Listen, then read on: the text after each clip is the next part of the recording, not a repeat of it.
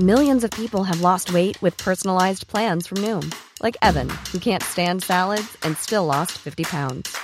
Salads, generally, for most people, are the easy button, right? For me, that wasn't an option. I never really was a salad guy. That's just not who I am. But Noom worked for me. Get your personalized plan today at Noom.com. Real Noom user compensated to provide their story. In four weeks, the typical Noom user can expect to lose one to two pounds per week. Individual results may vary.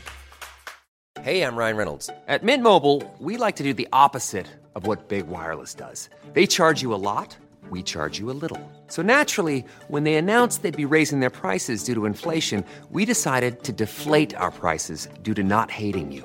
That's right. We're cutting the price of Mint Unlimited from $30 a month to just $15 a month. Give it a try at mintmobile.com slash switch. $45 upfront for three months plus taxes and fees. Promo rate for new customers for limited time. Unlimited more than 40 gigabytes per month. Slows. Full terms at mintmobile.com. Hey, I'm Ryan Reynolds. Recently, I asked Mint Mobile's legal team if big wireless companies are allowed to raise prices due to inflation. They said yes. And then when I asked if raising prices technically violates those onerous two-year contracts, they said, what the f*** are you talking about, you insane Hollywood ass? So to recap, we're cutting the price of Mint Unlimited from $30 a month to just $15 a month. Give it a try at mintmobile.com slash switch. $45 upfront for three months plus taxes and fees. Promo for new customers for limited time. Unlimited more than 40 gigabytes per month. Slows. Full terms at mintmobile.com. Bonjour et bienvenue sur la psychologie pour tous. Je m'appelle Carole Pilet, je suis la créatrice de cette chaîne YouTube et de ce podcast et je vous propose des interviews de psychologues, thérapeutes, médecins et auteurs de livres, mais aussi des témoignages pour mieux se comprendre et évoluer dans sa vie. Si ce contenu vous plaît et pour soutenir mon travail, n'hésitez pas à vous abonner, à commenter, à mettre des étoiles ou des likes aux épisodes et à partager les vidéos et les podcasts. Merci et bonne interview.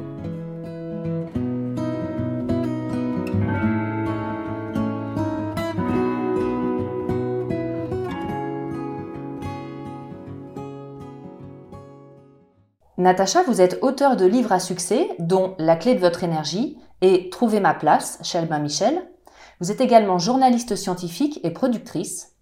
Dans ce nouvel ouvrage, Se donner toutes les chances, vous abordez le thème de la santé et vous êtes allé interroger quatre scientifiques et médecins pour nous éclairer sur tout ce qui entre en jeu dans la santé et la maladie, notamment le psychisme et les émotions.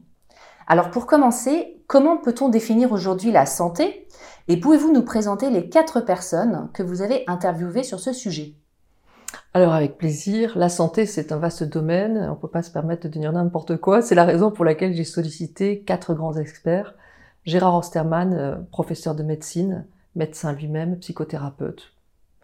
Euh, il était indispensable au projet. Jacques Besson, psychiatre et professeur de psychiatrie, donc sur toute la partie psychique, imparable.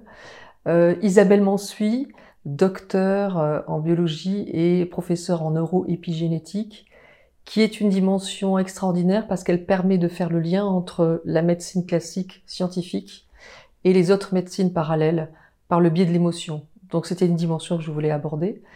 Et également Thierry Janssen, qui est euh, un ancien médecin, psychothérapeute, et qui est l'un des rares à avoir testé et s'être formé à quantité de pratiques euh, parallèles, alternatives, et donc il pouvait très très bien en parler.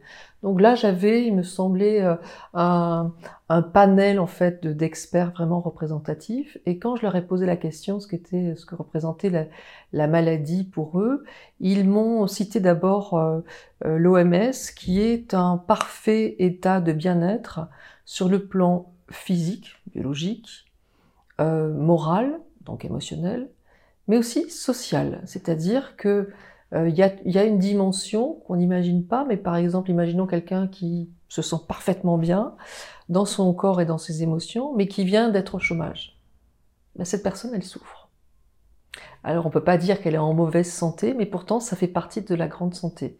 Et donc euh, ils ont attiré leur attention sur euh, mon attention sur le fait que grâce à cette définition de l'OMS, finalement, on dépasse le cadre du symptôme physique ou psychique, et on va aussi sur l'émotionnel.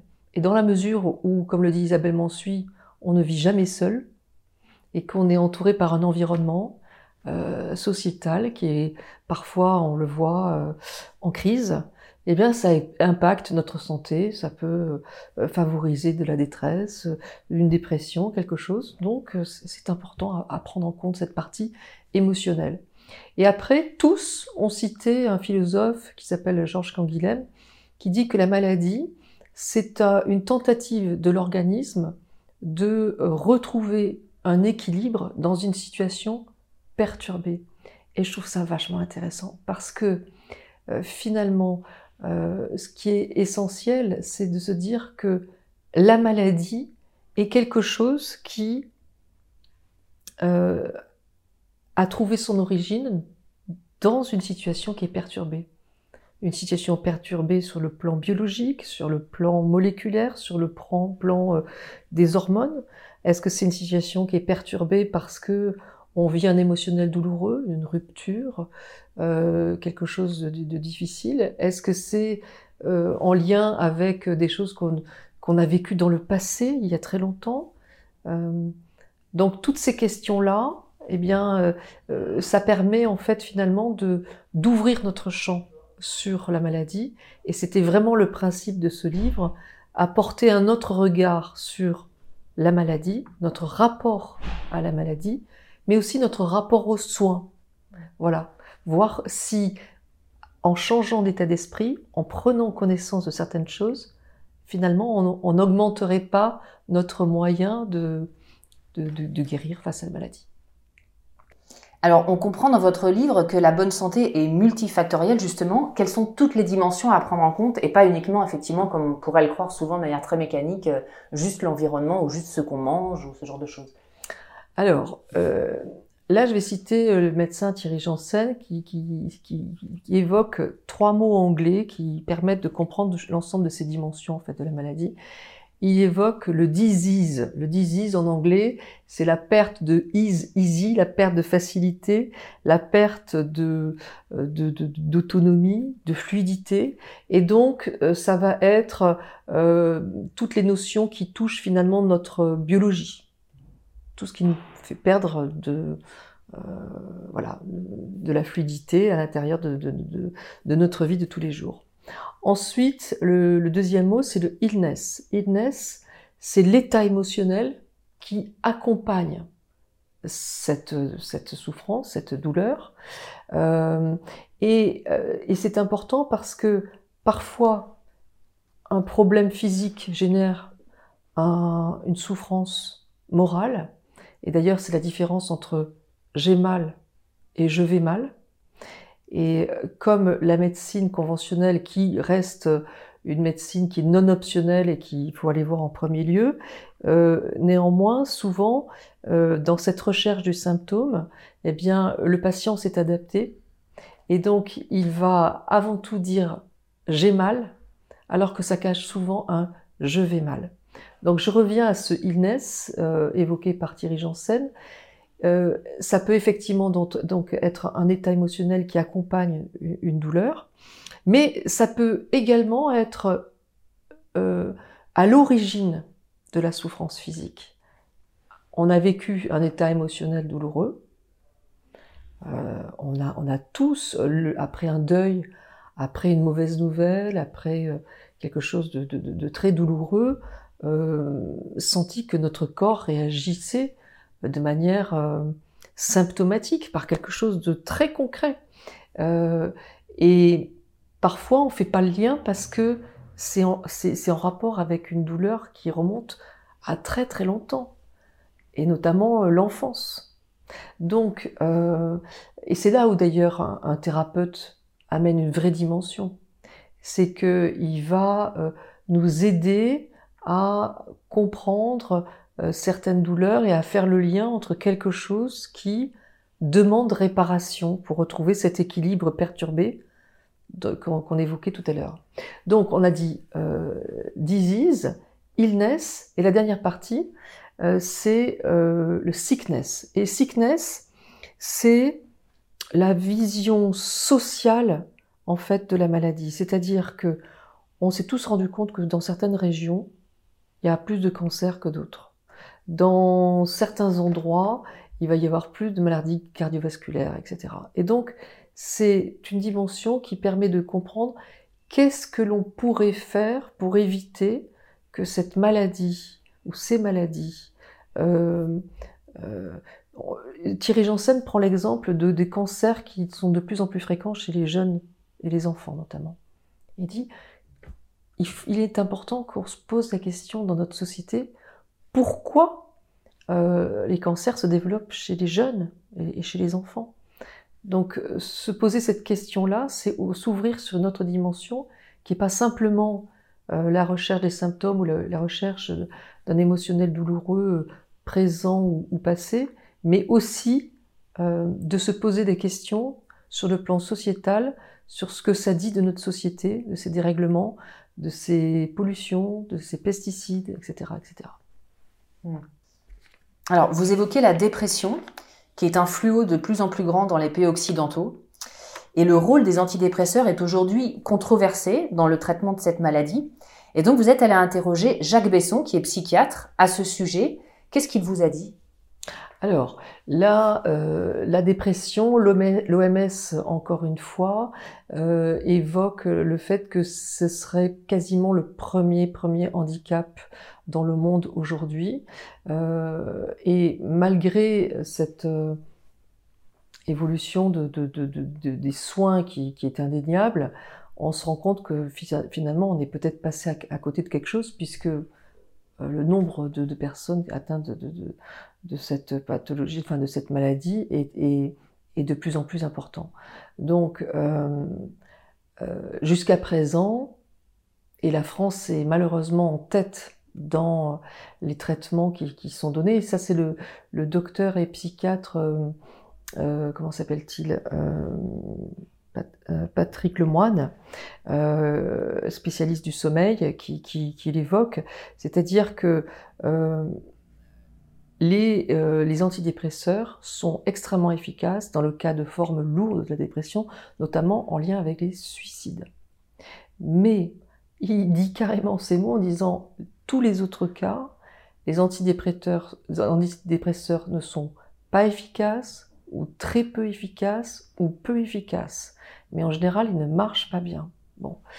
Et il fait, il, fait référence à 17 études qui, euh, ont, fait, euh, qui ont été publiées dans euh, un magazine qui s'appelle Molecular Psychiatry et qui montrent que les antidépresseurs, leur base était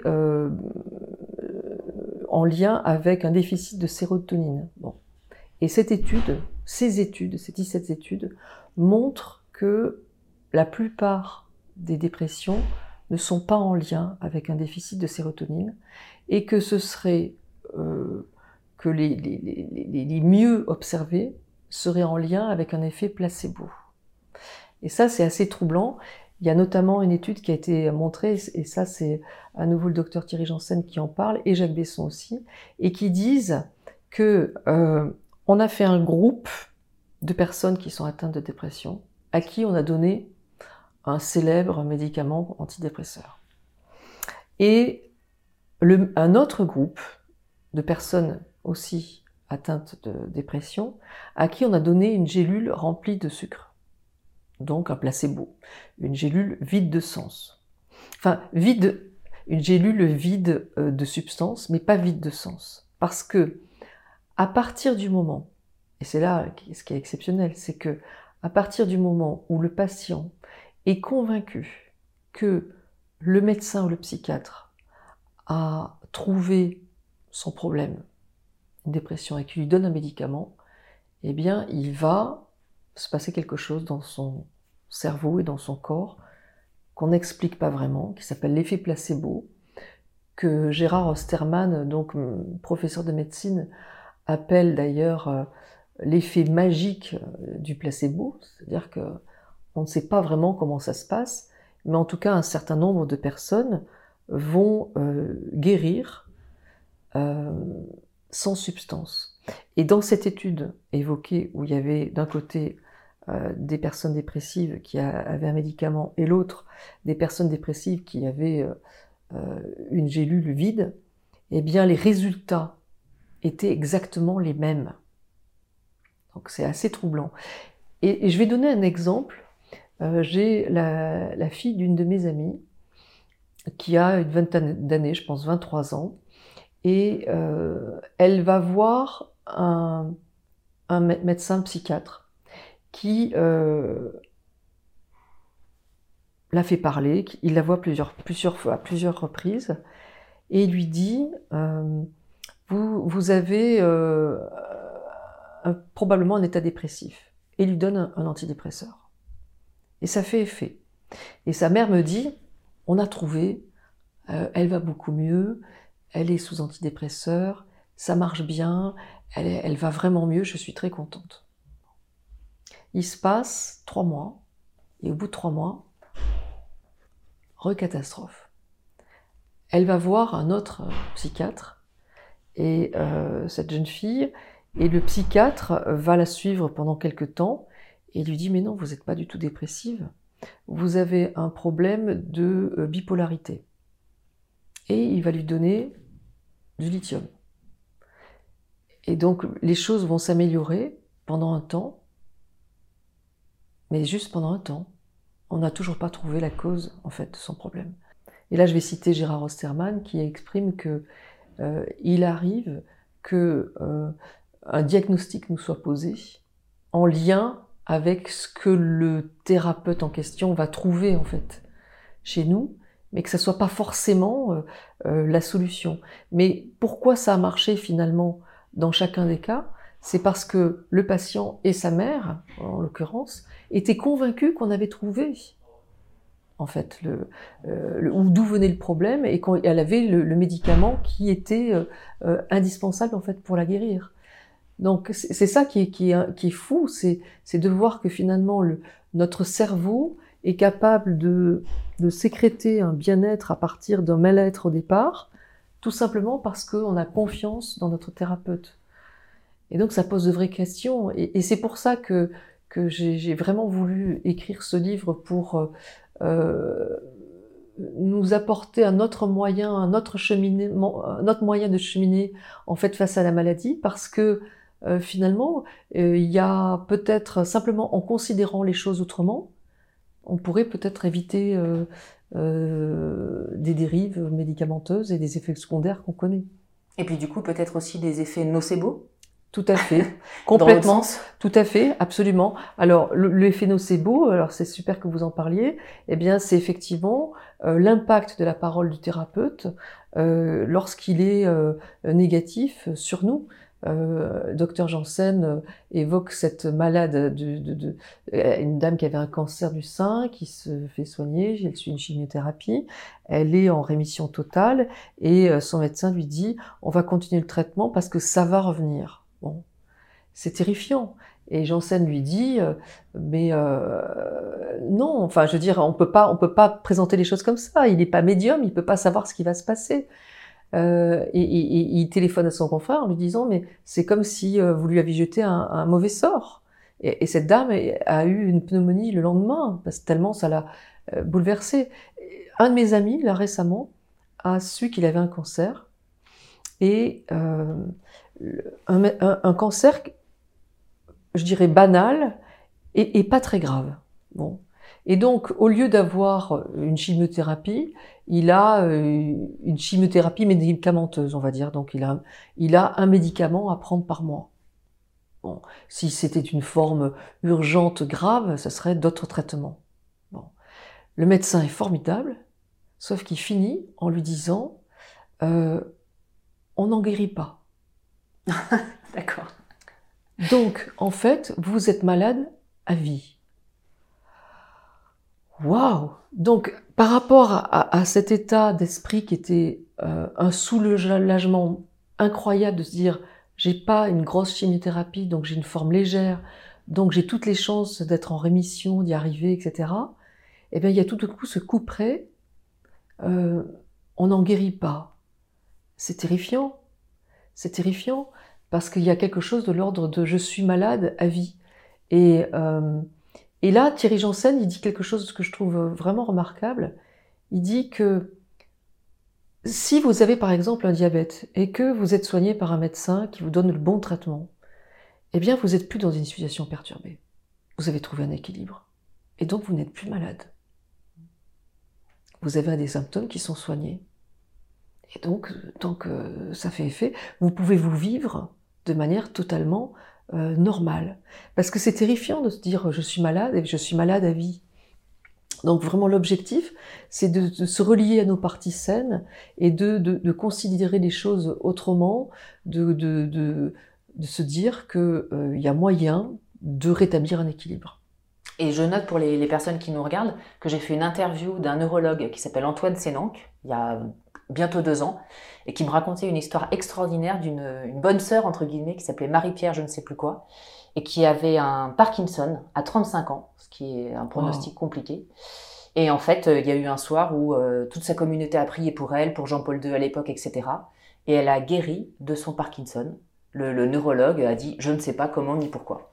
Donc il y a des choses qui arrivent qui sont incroyables. Mais, complètement. Et, ça, ce que vous dites, ça me fait penser à une chose, c'est que euh, Thierry Janssen, il évoque euh, un, un, livre qui s'appelait Guérison euh, miraculeuse, euh, écrit par deux journalistes américains.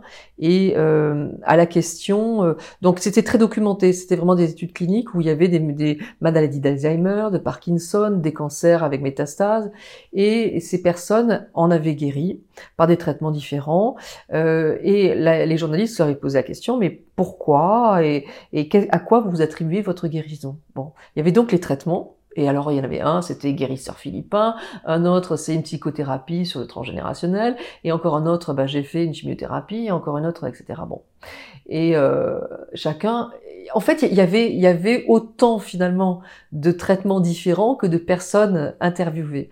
Et Janssen va, va au-delà en disant, et s'il y avait finalement un aspect, une, quelque chose de plus profond qui accompagne le traitement. Je ne dis pas que le traitement est, est, mauvais, le traitement a, a, forcément fait son effet, mais est-ce qu'il y a, s'il y avait quelque chose de plus profond, quelque chose de l'ordre de la foi en soi, de la foi en nos ressources, de la foi en disant je vais vivre, je vais m'en sortir, et, et, et, qui participait ben, de cet effet euh, euh, placebo qui est assez miraculeux et qui qu'on n'explique pas et, et, pour, la, et, pour le, le coup, euh, cet effet placebo, c'est pourtant celui qui sert à la médecine conventionnelle pour euh, estampiller de manière scientifique un médicament.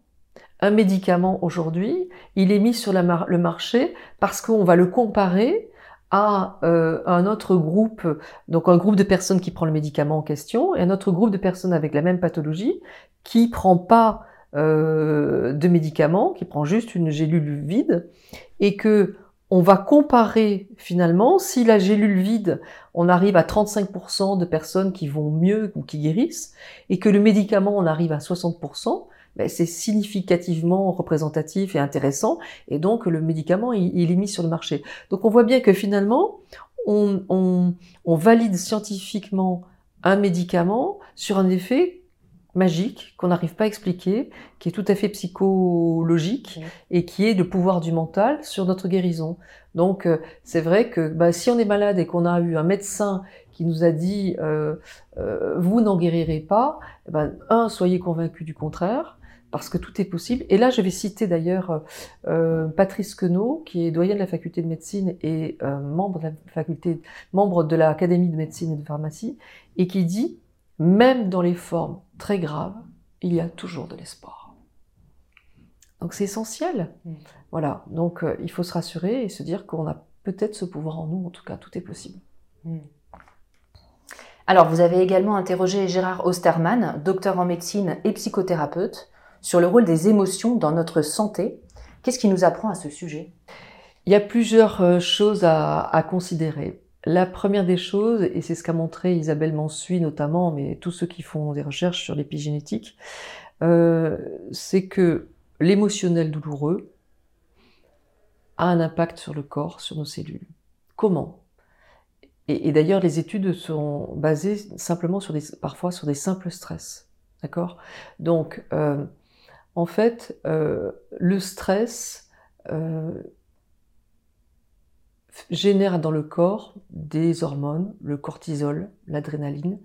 Et ces deux hormones notamment, elles vont avoir un impact sur la réplication des cellules dans notre corps.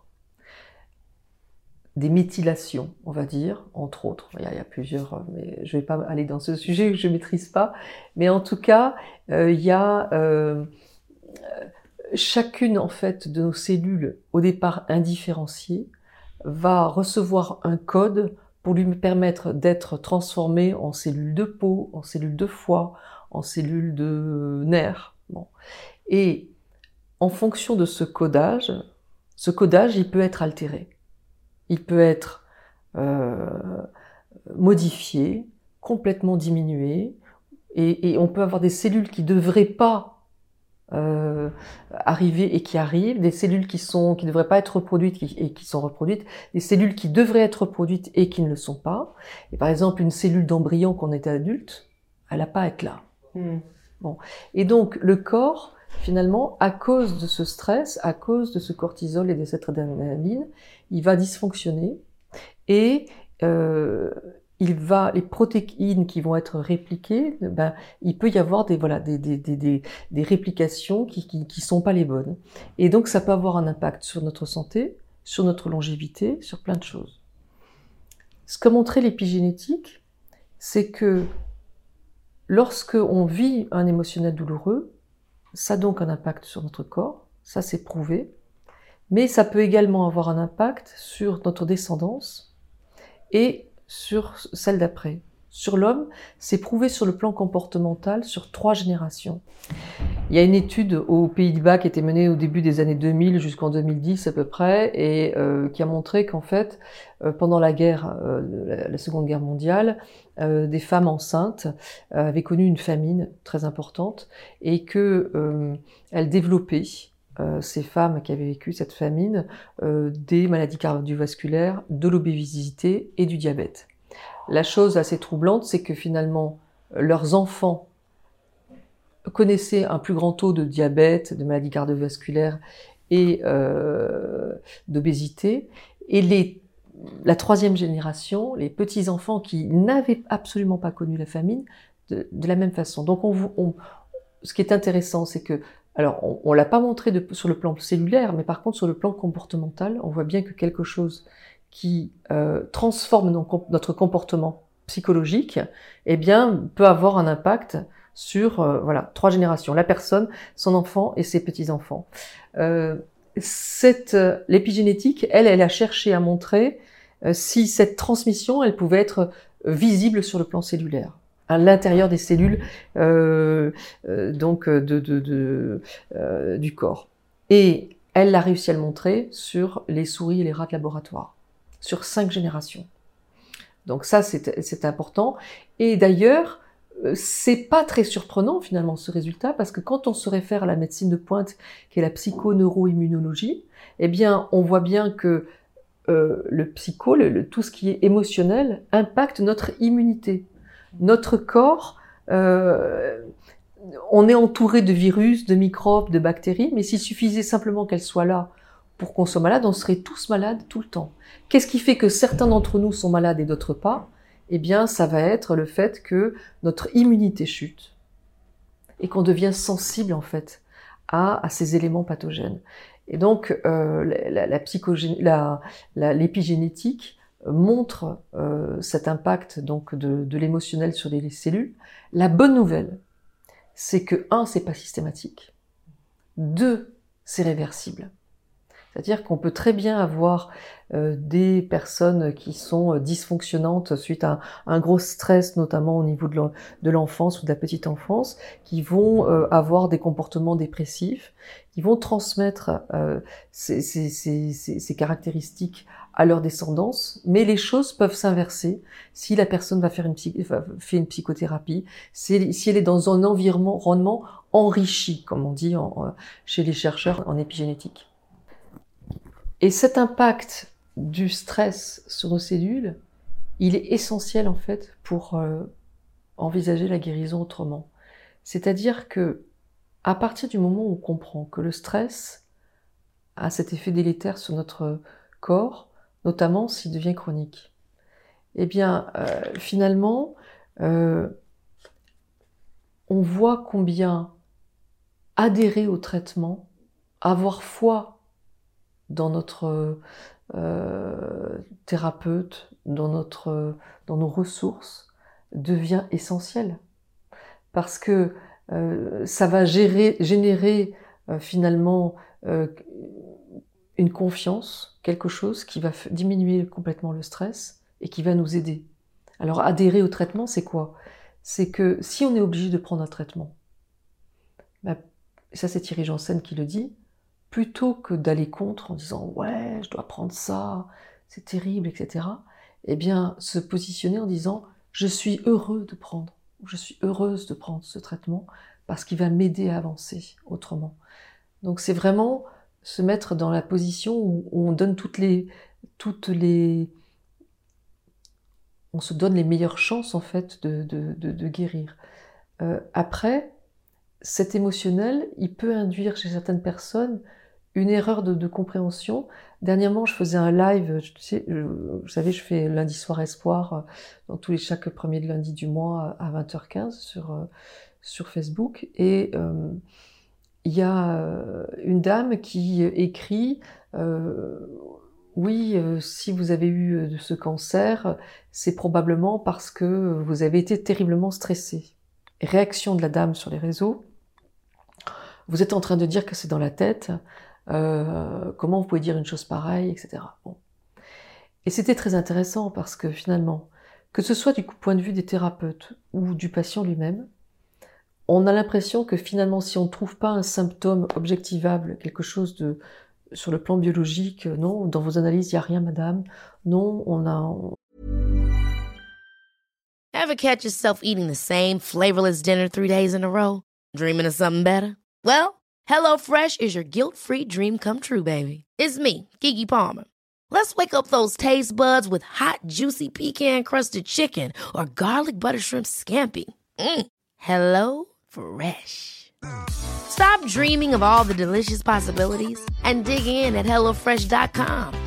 Let's get this dinner party started. If you're struggling to lose weight, you've probably heard about weight loss medications like Wigovi or Zepbound, and you might be wondering if they're right for you. Meet PlushCare, a leading telehealth provider with doctors who are there for you day and night to partner with you in your weight loss journey. If you qualify, they can safely prescribe you medication from the comfort of your own home. To get started, visit plushcare.com slash weight loss. That's plushcare.com slash weight loss. plushcare.com slash weight loss.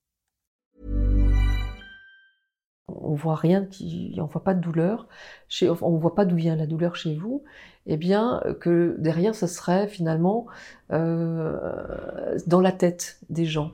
Et, c'est Gérard Osterman qui dit finalement on vient de rater notre examen de malade et on va nous donner d'autres examens à faire et si jamais euh, on ne trouve rien, eh bien l'échec est complet, c'est-à-dire on n'est vraiment pas euh, dans la bonne dynamique en fait.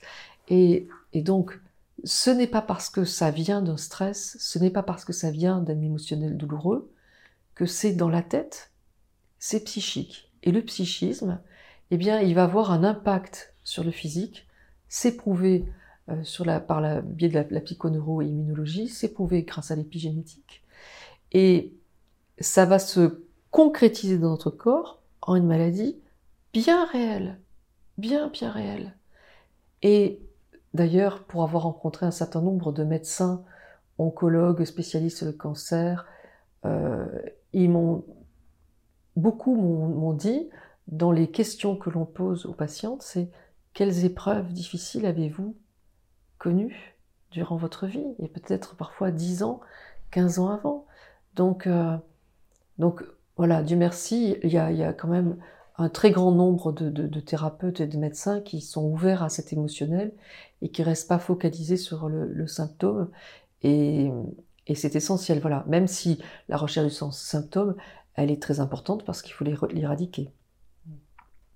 Alors revenons sur l'effet placebo que nous avons brièvement vu euh, tout à l'heure aussi euh, avec la dépression.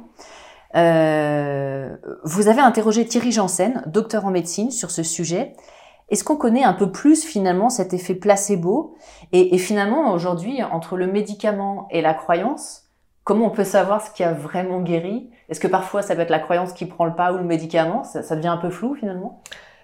C'est-à-dire qu'en fait, par rapport à une maladie, il y a des personnes qui vont guérir grâce à un traitement, d'autres personnes qui vont pas guérir avec le traitement, des personnes qui vont euh, ne pas prendre le traitement et qui vont guérir avec en, en faisant du yoga ou autre chose, d'autres qui vont faire du yoga et autre chose et qui vont mourir.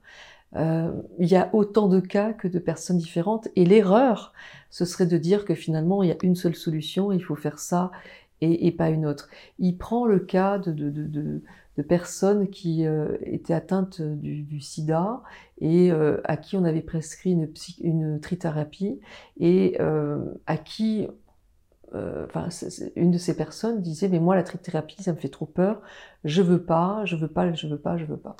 Et donc Thierry Janssen lui précise que cette trithérapie, même si elle était nouvelle à l'époque, elle est en train de faire ses preuves et la personne ne veut pas. Et finalement, elle va euh, sortir en fait de, cet état de, cette maladie et, ça va ça va l'aspect viral ne va jamais être euh, en, enfin il faut que je dise ça différemment euh, et finalement son état ne va jamais s'aggraver euh, et par ailleurs, il y a une autre personne qui le sollicite et qui dit mais moi, je suis incapable de euh, ne pas me faire euh, appel à cette trithérapie parce que j'ai besoin du médicament, c'est ma béquille, je me sens pas assez fort, etc. Et c'est tant mieux.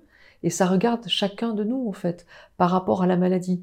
Euh, la seule chose, c'est que la médecine ayant fait énormément de progrès, euh, aujourd'hui, ce serait dommage, en tout cas c'est ce que ces médecins précisent, de euh, s'enlever finalement la chance d'éradiquer les problèmes, surtout lorsqu'ils sont vus de manière précoce. Et euh, docteur Janssen évoque le cas de cette malade qui avait simplement un petit cancer du sein, euh, dépisté de manière très tôt, qu'on aurait pu euh, faire une ablation très rapide et bénigne, et qui finalement est décédée parce qu'elle a refusé de se traiter, traiter en cherchant d'autres techniques. Donc il faut faire attention. Euh, le mental ne fait pas tout. Euh, c'est pas parce que on a la foi que euh, on va forcément guérir. Ça c'est important de le dire. Euh, c'est quelque chose d'assez euh, inconnu. Et, et là, le professeur de médecine Gérard Osterman dit restons humbles face à la maladie. On ne sait pas vraiment ce qui se passe, mais si, quand je lui pose la question, à quoi, enfin, comment on pourrait résumer les choses, il me dit, c'est le fait que le patient soit convaincu euh, dans le fait que le thérapeute, qu'il soit médecin ou autre, va lui apporter la solution.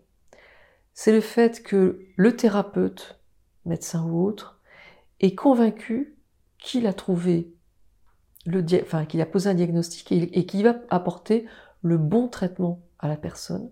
C'est également le fait que le médecin est convaincu des ressources du patient pour guérir. Et l'alliance thérapeutique entre le patient et le soignant qui, ensemble, prennent une décision la plus opportune et celle qui convient aux deux pour donc, un traitement qui soit psychologique, qui soit médicamenteux, qui soit autre, pour aller vers la guérison.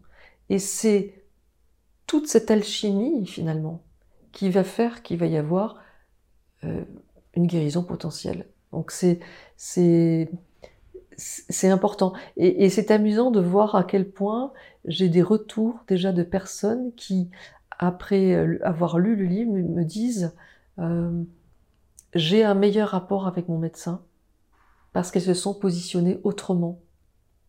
Elles ont compris qu'elles avaient un rôle à jouer. Il y a quelque chose, c'est une mayonnaise qu'on construit ensemble. Et c'est vrai que euh, ces experts m'ont dit, il est essentiel de poser des questions sur un traitement. Mais qu'est-ce qui va se passer? Qu'est-ce qui peut se passer? Qu'est-ce qui est possible? Parce que à partir du moment où on a l'ensemble des informations, eh bien, euh, c'est ainsi éclairé qu'on va pouvoir en fait euh, être assuré, se dire bon, ben, il y a des possibilités. Et euh, il y a Claire Ciré qui est médecin au Conseil national de l'ordre des médecins, qui dit une chose que j'aime bien. Elle dit c'est essentiel finalement de composer avec la manière dont on, on place chaque thérapeutique l'une par rapport à l'autre.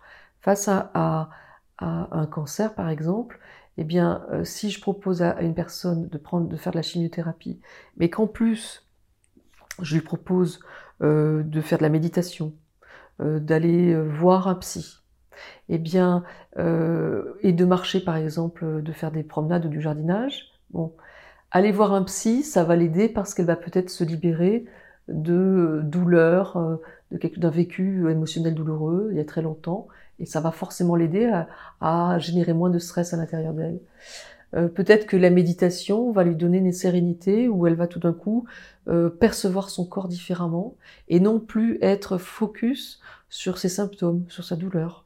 Elle va se rendre compte, mais en fait, il y a plein de choses euh, à l'intérieur de moi qui fonctionnent et je ne suis pas que douleur et souffrance. Et peut-être que le jardinage va lui permettre de euh, se rendre compte qu'elle peut faire des choses et que finalement, quand une fleur pousse, eh c'est un renouveau et que tous les renouveaux sont possibles à l'intérieur de soi.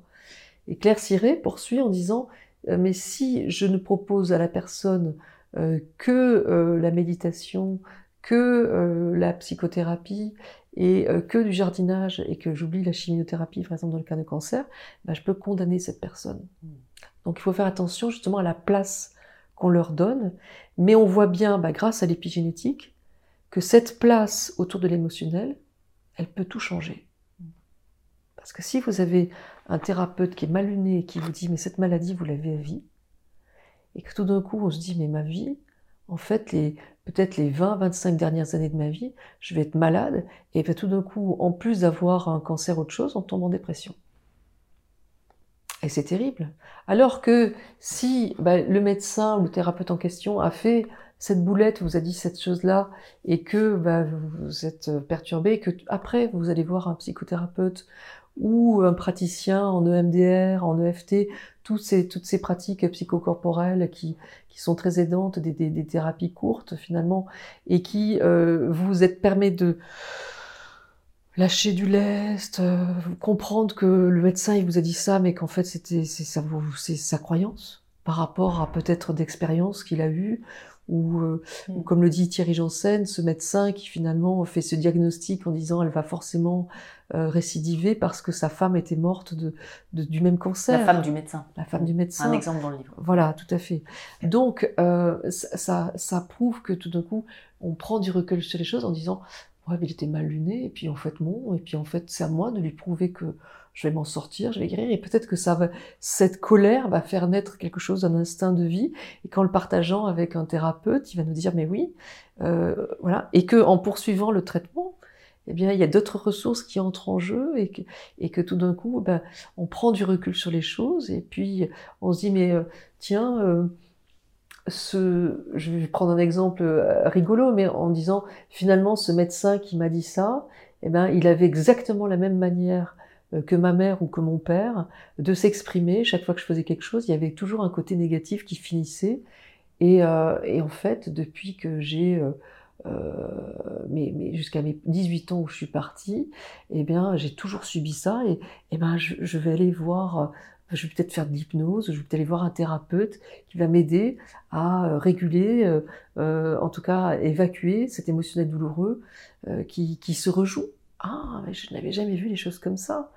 Et, et, et, du coup, bah finalement, on remercie ce médecin d'avoir eu ces mots malheureux en disant, mais ça vient appuyer sur quelque chose de mon passé qui n'est pas encore réglé, qui est à l'intérieur de moi et que je peux régler avec une autre thérapie. C'est pour ça que à la fin du livre, je propose euh, mon carnet, qui est presque un peu mon carnet de santé, qui est un cheminement pas à pas en disant, bah voilà, un, on va voir le médecin, bon bah ça c'est imparable.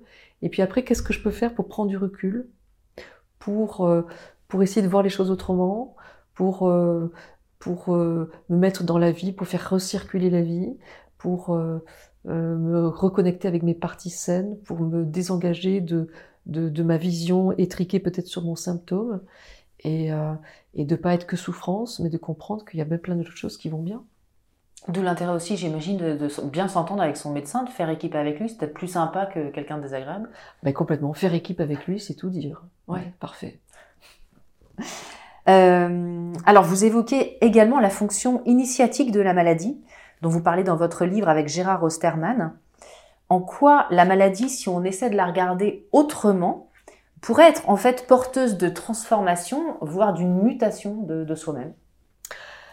Alors, euh, il y a quelque chose qui m'a vraiment bouleversée, ce sont les propos du, professeur de psychiatrie Jacques Besson, qui évoque euh, ce, neuropsychiatre euh, Victor Frankl, qui est dans les camps de concentration et qui se rend compte en fait que ceux qui ont l'instinct de survie le plus développé, ceux qui tiennent malgré l'horreur, ce sont ceux qui se projettent euh, dans un avenir où ils vont reprendre euh, le violon, dans un avenir où ils vont retrouver leur fiancé, dans un avenir où ils vont retrouver leur métier, où ils se voient déjà euh, en train de faire quelque chose. Et ce sont ceux-là qui tiennent. Et basé sur, sur ces études-là, Victor Frankel va, va développer ce qu'on appelle la salutogénèse, c'est-à-dire tout ce qui génère mon salut, tout ce qui génère euh, le fait que finalement je me projette vers quelque chose euh, qui, va bien. Et il dit cette phrase que je trouve remarquable, il dit l'intérêt d'un thérapeute, c'est d'aller chercher chez son patient tous les attracteurs de sens, les attracteurs de bonne santé. Il y a quelque chose à travers ma, ma maladie qui demande réparation, euh, voilà, par rapport à la citation de Canguilhem, quelque chose est en déséquilibre, il y a quelque chose qui demande réparation. Ça, c'est le professeur de médecine qui, Gérard Serman, qui, qui dit ça, qui demande réparation. Et donc, c'est se mettre en chemin, ce chemin initiatique dont vous parlez, pour essayer de comprendre ce qui demande réparation à l'intérieur de moi. Est-ce que c'est quelque chose sur le plan physique? Est-ce que c'est quelque chose sur le plan émotionnel? Est-ce que c'est quelque chose qui remonte à, à 15 jours?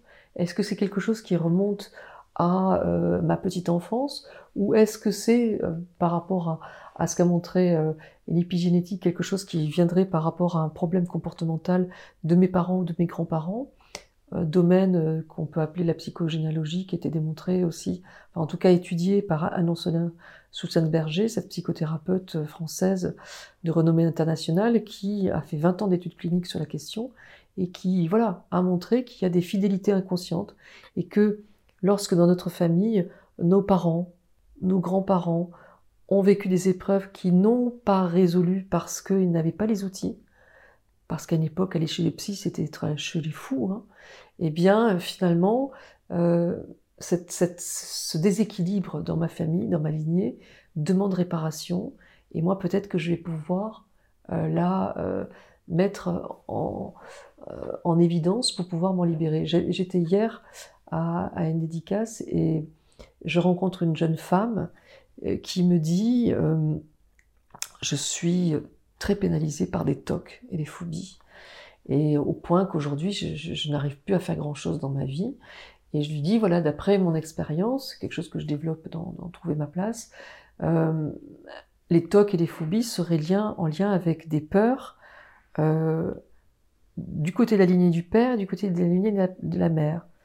Alors c'est une hypothèse parmi tant d'autres, il y en a plein d'autres. Chacun y voit euh, ce, ce qu'il a envie d'y voir. Mais en tout cas, c'était une, proposition. Et je lui dis, est-ce que ça vous parle? Et là, je vois ses yeux s'embuer. Elle me dit, mais oui, il y a tellement de peur dans ma famille, du côté de mon père et de ma mère, c'est impressionnant. Et, euh, je dis, bah, écoutez, si ça vous parle, vous pouvez essayer de voir pour vous justement vous libérer, quelles que soient les thérapies d'ailleurs utilisées, de ces peurs. Et les thérapies, il y a, il y a quantité différentes pour se libérer de ces peurs. Donc voilà, on va chercher ce, ce, ce, ce, chemin initiatique qui fait que finalement, on va essayer de trouver du sens. On n'est pas victime d'une maladie on est, il y a quelque chose qui demande réparation. Et c'est une opportunité le mot est parfois un peu. Il faut le voir comme ça, on va voilà. dire. ouais. Une opportunité douloureuse, mais une opportunité quand même euh, de euh, se dire il y a quelque chose à l'intérieur de moi qui est déséquilibré et que je peux réparer, ou en tout cas c'est à ma portée, et je vais m'entourer des thérapeutes, euh, médecins en premier lieu, euh, qui euh, vont pouvoir m'aider à retrouver cet équilibre. Mais enfin, on a tous autour de nous, sûrement vous aussi, des gens qui ont eu une grave maladie, qui l'ont vaincue et qui, à cause entre guillemets de cette grave maladie, sont allés chercher au fond d'eux-mêmes, ont changé leur hygiène de vie, ont découvert des choses et derrière leur vie a été complètement différente. De la même manière que des gens qui perdent des enfants, souvent vont créer une association derrière, vont s'engager. Enfin, ça fait des transformations de vie radicaux. Moi, j'en ai vu autour de moi euh, un, un- un nombre incroyable avec des personnes qui avaient perdu un enfant de 16 ans, qui étaient, ils étaient au bord du suicide. Et une vie très cartésienne. Et tout d'un coup, avec la mort de cet enfant, tout d'un coup, c'est- incroyable cette histoire. Cet enfant qui meurt, cet enfant, 16 ans, qui demande sans arrêt, fait qui pique sans arrêt le pull de son père, tout le temps, tout le temps, tout le temps, il meurt. Et ses parents, qui sont vraiment mais, plus bas de tout, rencontrent euh, un médium. Euh, et là, je précise qu'il faut se méfier parce qu'il y a beaucoup de charlatans, malgré tout, donc c'est important de se fier aux bouche à oreille. Donc j'ai oublié de préciser que le père, euh, dans le cercueil, avait donné son pull à son fils. Et les premiers mots du médium, j'ai quelqu'un qui vient, un jeune homme, qui vous dit merci pour le pull. Eh Bien, ses parents, pour qui la vie était terminée, alors qu'ils avaient un autre enfant, hein, se disent mais alors bon, il y a peut-être quelque chose qui survit. Et ça, chacun y voit ce qu'il veut. C'est chacun à nous de, de, de, voir voilà les choses comme, comme ça lui parle. Toujours est-il que, et c'est ça qui est magnifique, c'est que ces deux personnes sont sorties de cette vie ultra cartésienne avec des métiers très très très cartésiens et ils sont devenus thérapeutes tous les deux. Et ils aident qui? Des parents de vie. C'est magnifique. Ils ont transcendé leur souffrance vers quelque chose de Voilà. magnifique en fait. Voilà. Ma mère, euh, moi j'ai perdu ma, ma- ma petite sœur. Ma mère, euh, 83 ans, euh, continue à travailler, elle fait des vacations. Elle propose aux assistants sociaux, par l'intermédiaire d'un organisme, de faire passer du message non verbal à, à travers la création d'une marionnette.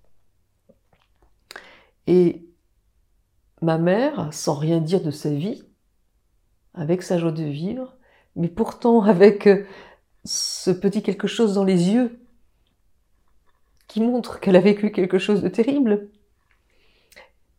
eh bien, permet à ces jeunes assistants sociaux euh, de délivrer à travers leur marionnette quelque chose euh, qui leur appartient et dont ils veulent se libérer.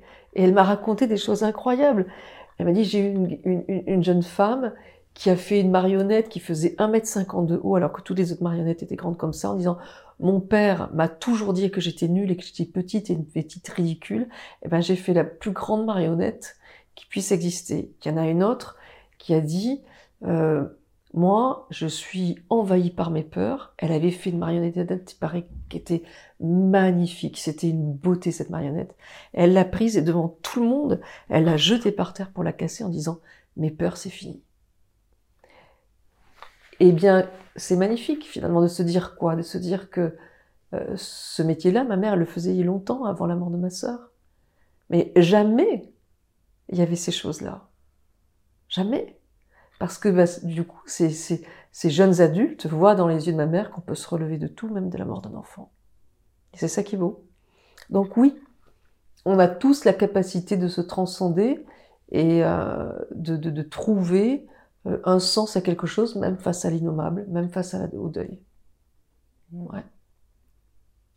Et, et vous, bah, vous aussi, vous avez eu des, alors pour le coup des problèmes de santé aussi, puisque vous avez eu cette fameuse euh, double hernie discale dont on avait parlé d'ailleurs la dernière fois.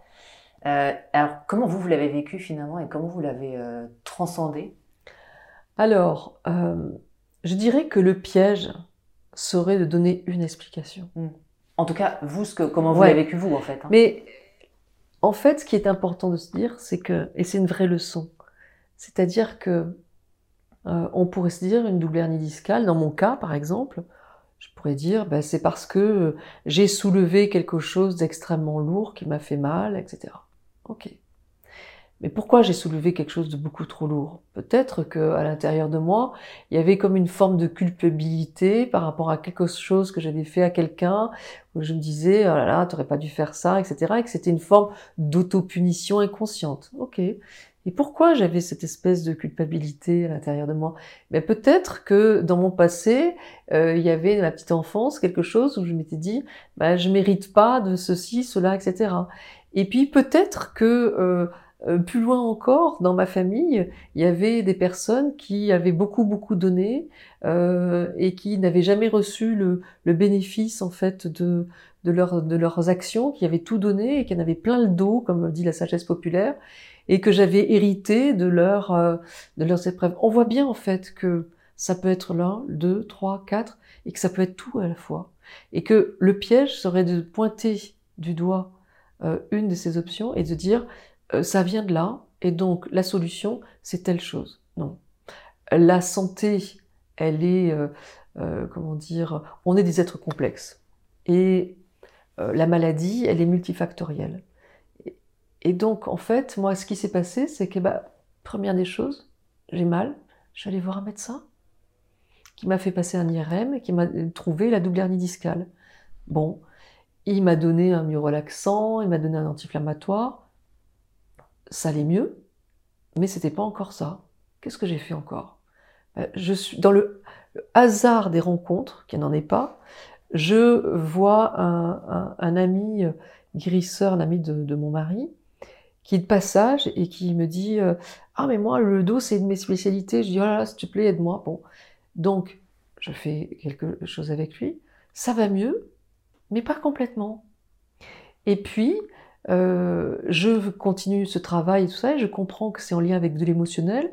Je vais faire quatre séances d'EFT, Emotional Freedom Technique, qui est ce principe où on fait du tapping sur, euh, sur des points euh, d'acupuncture tout en disant des phrases positives, et où je comprends qu'il y a un émotionnel très douloureux en lien avec une blessure d'abandon, qui est probablement en lien avec le fait que comme je, suis née avant terme, eh bien j'ai été un mois dans couveuse et donc euh, j'ai vécu un syndrome d'abandon très très fort. Je me retrouve toute seule. J'étais avec ma soeur jumelle et ma mère dans le ventre de ma mère. On était trois. je me retrouve toute seule. Voilà. Et donc il y a quelque chose et je comprends et, je pleure. Comment, comment, vous le comprenez ça? Grâce à, cette thérapeute en EFT qui cherche. on, on, on lit l'abandon et on cherche et donc et elle me dit alors l'abandon elle revient plus loin. Alors ça ça ça et encore plus loin et ça ça ça et encore plus loin non non non non et puis elle me quatre séances et au bout de la quatrième séance tout d'un coup on fait le lien avec la, couveuse. Et ça me parle et ça me parle et pourquoi ça me parle? Parce que je pleure. Et du coup ça fait sens. Et qu'après cette quatrième de séance de, de FT euh, où donc on a vu que je suis allée voir le médecin, je suis allée voir le guérisseur, maintenant je suis sur l'émotionnel, ça va beaucoup beaucoup mieux. Mais c'est pas encore ça. Qu'est-ce que je fais après? Eh ben, je vais chercher sur le plan psychogénéalogique, où je vais remonter sur toutes les personnes qui en ont eu plein le dos. Et tout d'un coup, et là, ça s'arrête. Et c'est pour ça que moi, votre terme du chemin initiatique, ça me plaît beaucoup. Et c'est ça que j'essaie d'apporter dans ce livre, c'est de voir se dérouler c'est d'essayer de prendre de la hauteur sur les choses, de ne pas rester focus sur le symptôme qui est juste là, mais de prendre de la hauteur sur essayer de comprendre finalement ce qu'il y, a, quelque chose que cette maladie a à me dire de ma famille, de mon passé, de, euh, de mon corps, de quelque chose, peut-être que je le nourris mal, de peut-être quelque chose qui fait que je ne me donne pas assez de place, peut-être que voilà, et ça commence par moi-même. Il y a quelque chose qui demande réparation. Voilà, ça c'est essentiel.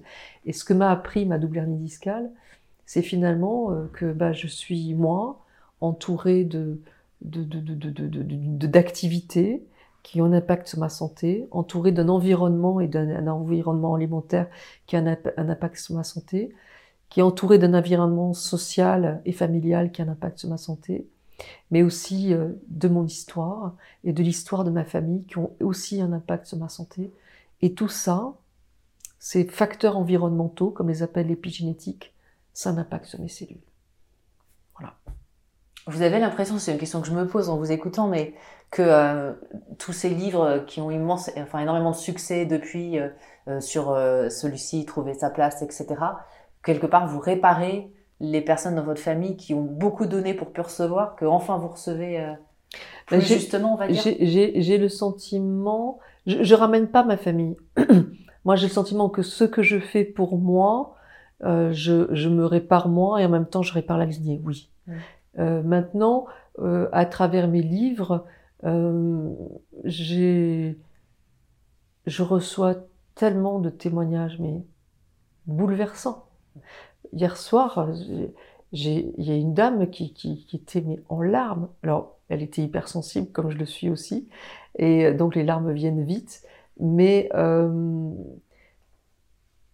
mais c'est merveilleux, c'est merveilleux de, de, de, de, finalement se dire que euh, à travers une épreuve de santé, on va pouvoir aider d'autres personnes à se relever. Mm. Et voilà un sens totalement inattendu à, une épreuve. Combien je, connais de personnes qui, qui me disent que sans une grosse épreuve, sans un problème de santé grave, elles auraient jamais fait euh, euh, un podcast, euh, une émission, elles se seraient jamais lancées dans une activité, elles auraient, moi j'aurais jamais écrit de livre ma double discale est à l'origine mais de, de, tout le reste. Merci mon corps.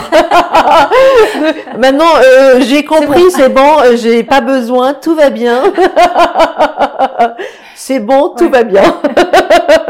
Continue comme ça, t'es une bonne bébête. mais ça peut donner du coup des, idées aux gens qui ont des. Ah justement, alors c'est ma, ma, dernière question pour, les personnes qui nous écoutent justement, qui traversent des choses douloureuses dans leur corps. Euh, quels conseils vous pourriez leur donner euh, Les premières choses à faire, alors bien sûr il y a le médecin, euh, mais voilà l'alliance thérapeutique aussi. Euh, il faut bien s'entendre avec son médecin et puis tout ce qui va avec. Qu'est-ce que vous pouvez leur dire? Donc par rapport à quelqu'un qui aurait une maladie chronique et, qui, et qui, est un peu désespéré et qui qui s'en sort pas? Je vais citer Gérard Osterman qui dit, je l'ai déjà dit dans, dans l'interview, mais qui dit que toute maladie est quelque chose qui demande réparation s'il y a quelque chose de chronique qui revient, c'est qu'il y a un message peut-être qui n'a pas été trouvé. Alors ça sert à rien de culpabiliser, c'est juste qu'on n'est peut-être pas allé chercher au bon endroit, mais en tout cas il y a toujours une solution, il y a quelque chose à comprendre. Peut-être changer de thérapeute, ça peut arriver, mais euh, gardez confiance, gardez le cap. Il y a quelque chose de votre corps qui demande à être rééquilibré, qui demande à trouver réparation, et vous allez y arriver. C'est un beau message d'espoir. Merci beaucoup, Natacha. Avec grand plaisir.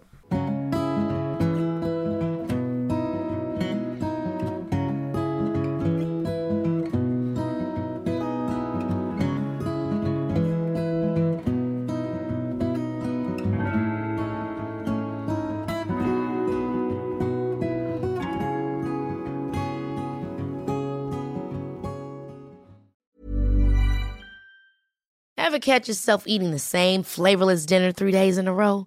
Dreaming of something better? Well, HelloFresh is your guilt-free dream come true, baby. It's me, Kiki Palmer.